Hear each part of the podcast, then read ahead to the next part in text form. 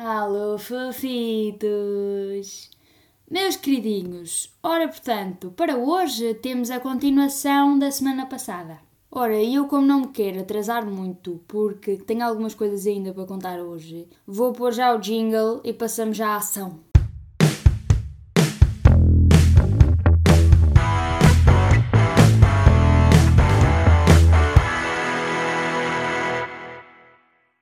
Então começar com uma história relativamente rápida, porque eu fiz questão que ela acabasse rapidamente, não é? Uh, então o que aconteceu foi, eu cheguei da minha hora de almoço, porque eu tinha direito a uma hora de almoço, não é? Obrigada.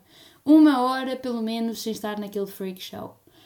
Cheguei então descansadinha, pronta para mais umas 4 horas de trabalho, quando uma senhora me aborda e diz: Olhe, muito baixinho, porque a senhora era velhinha e aquilo era um caso fantástico para ela. Olha, é assim. Oh, oh, oh menina, oh menina, está ali uma coisa.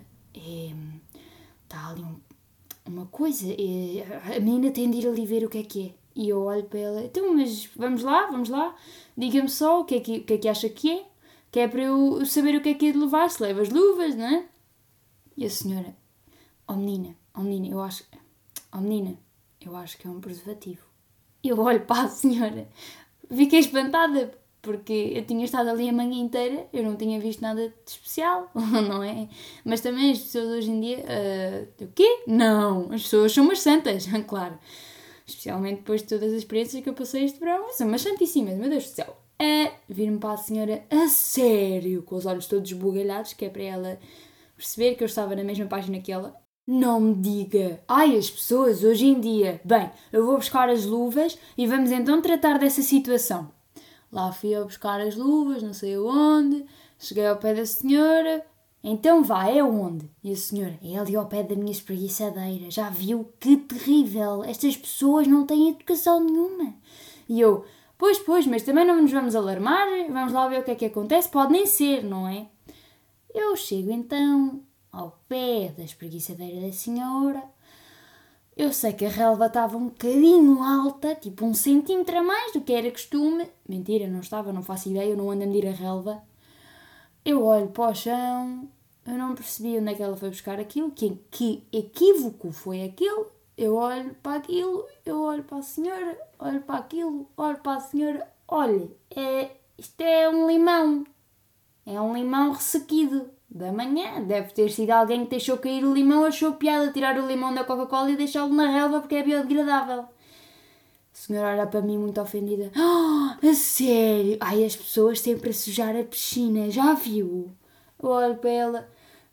Eu. Sim. Um, uhum. Pois de facto. Você é tão estranha. ai, ai, ai. Apanhei então o limão e continuei com a minha vida. Pronto, lá está. É assim, não houve mais história para além desta, mas eu queria-vos contar que era para entenderem o tipo de pessoas que por lá iam. Este então tem um bocadinho mais de ação, preparem-se. Portanto, aos sábados, domingos ah, e também às sextas-feiras, não é? é? Aquilo enchia como tudo. Literalmente aquela piscina parecia um ovo e não uma piscina. Pois, obrigada, Teresa. E estava imenso calor na altura, portanto era normal que as pessoas fossem todas para dentro da água ou estivessem apenas de biquíni numa espreguiçadeira. Pronto, é normal, não é? Está um calor do caraças, nós só queremos é ficar todos despidos a apanhar fresquinho. Se bem que não passava para lá um único vento, então eu não entendi, não entendi onde é que eles iam buscar o fresquinho. Eu continuava a suar que nem uma mula, mas, mas acontece, não é? Pronto. E então o que é que se deu? Uh, não havia espreguiçadeiras para quase ninguém, porque estava lá toda a gente no hotel uh, aquilo estava cheíssimo, as preguiçadeiras estavam-se a partir cada vez mais, ficámos com muito poucas preguiçadeiras. E vocês perguntam-se, então, mas porquê é que se partiram? Epá, é, as pessoas às vezes decidem-se pôr de pé em cima de uma espreguiçadeira que é suposto estar deitado. Ok? É, às vezes, não sei, quase 80 quilos apoiados nos dois pés em cima de uma coisita de plástico não resulta tão bem como se o peso estivesse todo distribuído pela coisita de plástico. Mas vocês é que sabem, se a vossa lógica de pesos, eu não entendo. Mas sim, não havia quase preguiçadeiras, essa é a conclusão desta parte. E então o que é que acontece? Eu estava a tentar distribuir cadeiras para toda a gente e sobraram pai umas três e eu tinha de distribuir aquilo por um senhor que precisava de duas e outro senhor que precisava de mais uma. Ora, eh, havia uma família que já lá estava desde de manhã e não tinha saído, portanto, as cadeiras, as preguiçadeiras que eles estavam a usar eram deles. E havia um senhor que chegou muito depois, chegou depois do almoço, queria uma cadeira então, eh, não tinha, e eu tinha de arranjar, certo?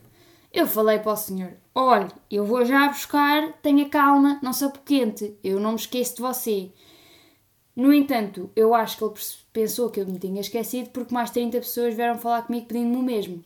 No entanto, eu não me esqueci, eu tenho boa memória, eu ando na nova SBS, se eu não tivesse boa memória, eu não fazia o curso. Mas pronto. Estava eu a caminho de lhe buscar as cadeiras. Eu sei que demorei um bocadinho mais, mas eu no caminho tive de atender uma senhora que não sei quê, tinha perdido não sei o quê de manhã e eu não encontrei. Ai meu Deus, a minha garrafa azul. E eu, pois, olha, compro uma nova ali no bar. Obrigado. Peguei na cadeira, estava-me a dirigir para o senhor, quando eu olho e percebo que eu estou no circo. O senhor estava a roubar uma cadeira à dita família que estava lá desde manhã. Mas a roubar, tipo, para já estava a tentar não fazer contacto de olhar, não é? Direto para mim, porque sabia que era burrice aquilo que ele estava a fazer. E depois ele sabia que estava a roubar alguma coisa que não era dele. Acho eu, não percebi. É, civismo zero. Quando, ele, quando eu olho diretamente para ele com a cadeira na mão, a suar que nem uma mula, ele ficou pasmado. Ele ficou. É, desculpe, eu sei que estou a ser otário. Ele não disse isto, mas a cara dele dizia tudo. Ele ficou de boca aberta, com os olhos do género: Eu sou culpado e estou envergonhado. Chegou a cadeira ligeiramente para o lado onde a tinha ido buscar e deu dois passinhos de lado para o sítio onde estava a mulher dele. Eu a ver aquilo, eu não estava a entender, eu não estava. O homem tinha idade para ser meu pai, também tinha idade para ter juízo. Eu olho para aquilo, quando ele se afasta e chega para a mulher, eu começo a dizer que sim com a cabeça do género. Uau! Decisões certas, meu querido. Você não está em si, devia ir comer. Ou então durma, que isso mal deve ser sono. Dei-lhe então a cadeira e fui-me embora. O homem estava envergonhadíssimo, tanto que, não sei se foi por isso ou por ser mal educado, quando se foi embora da piscina, não me disse até amanhã. Fiquei ofendida. Não fiquei, não mas não lhe fazia mal ter um bocadinho de chá. Outra coisa fantástica que se deu foi, e esta não foi comigo, isto não me envolve a minha pessoa, envolve as minhas colegas da recepção. Então, eu penso que estava a voltar da casa de banho e eu, para ir à casa de banho, passo pela recepção. Para voltar para a piscina, também passo pela recepção. Faço o mesmo caminho, acho que é lógico. Todos sabemos andar de um lado para o outro, não é? Obrigado. Ora, estava eu a passar pela recepção dirigindo-me ao meu posto de trabalho, perto da piscina, quando eu ouço a conversa mais estapafúrdia de sempre. Literalmente, isto só vai comprovar que pessoas que vão para um hotel vão para lá 90% das vezes com um único objetivo, que é mandar vir e chatear.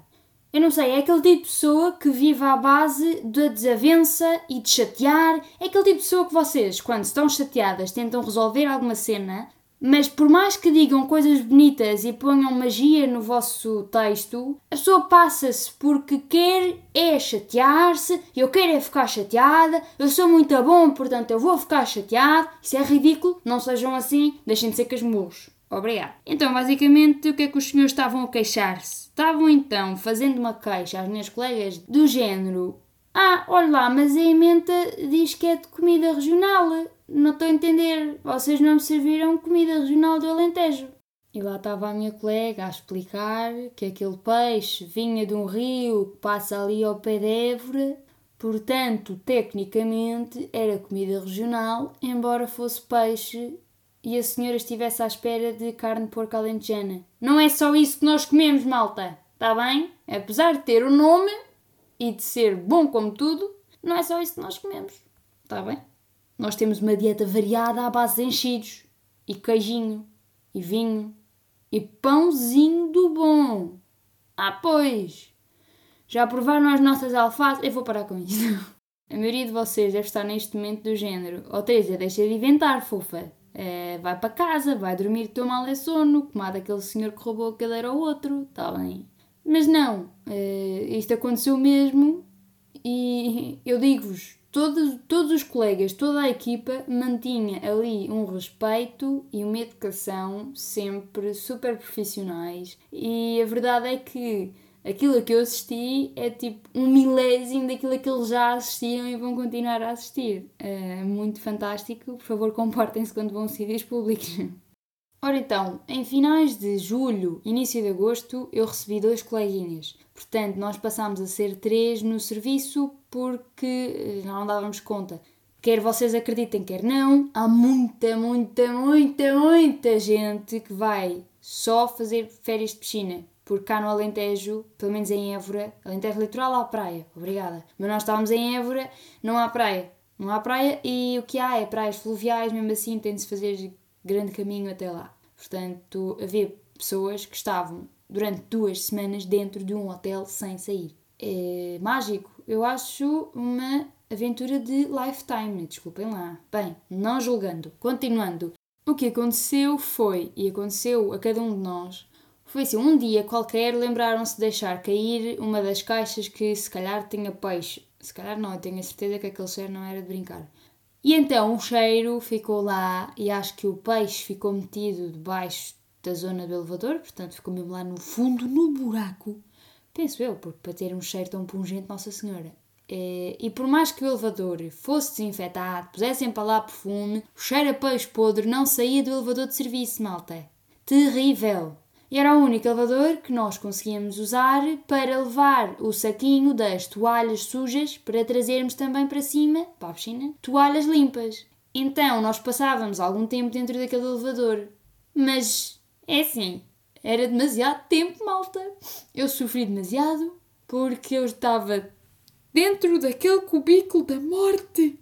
Para já o elevador parecia que ia parar a todas as vezes que eu entrava para lá. E eu tenho pavor a elevadores, portanto imaginem a minha situação. Continuando, o que acontecia era eu tinha de lá estar, aquilo fechava as portas e o cheiro intensificava. Era péssimo. Eu não aguentava, era demasiado tempo. E eu acho que se eu tivesse de ficar lá para além dos 30 segundos, 5 minutos, porque aquilo ia mesmo 30 segundos, 5 minutos, dependia da vontade do elevador, não é? Eu acho que morria. Eu morria, porque aquele cheiro não se aguentava, malta. É pior que sei lá o quê. Eu detesto cheiros. Eu gosto quando uma pessoa cheira bem, portanto, cheira peixe é longe daquilo que eu gosto. Digo eu.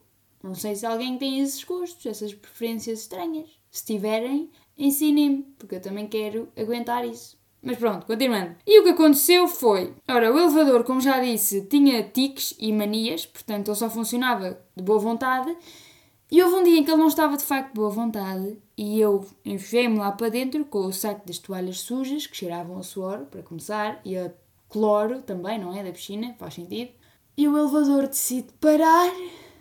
O elevador parou o elevador decide travar e eu ali já não podia. Eu estava a tentar respirar o perfume da minha camisola, eu estava a tentar, tentar cheirar o meu cabelo, eu não aguentava mais. Portanto, eu queria-vos contar apenas esta situação tensa pela qual eu tive de passar. Outra coisa também muito interessante à qual eu tive de assistir, não por vontade própria, mas acontece, foi uma dança nua, digamos, mas em minha defesa, era uma criancinha.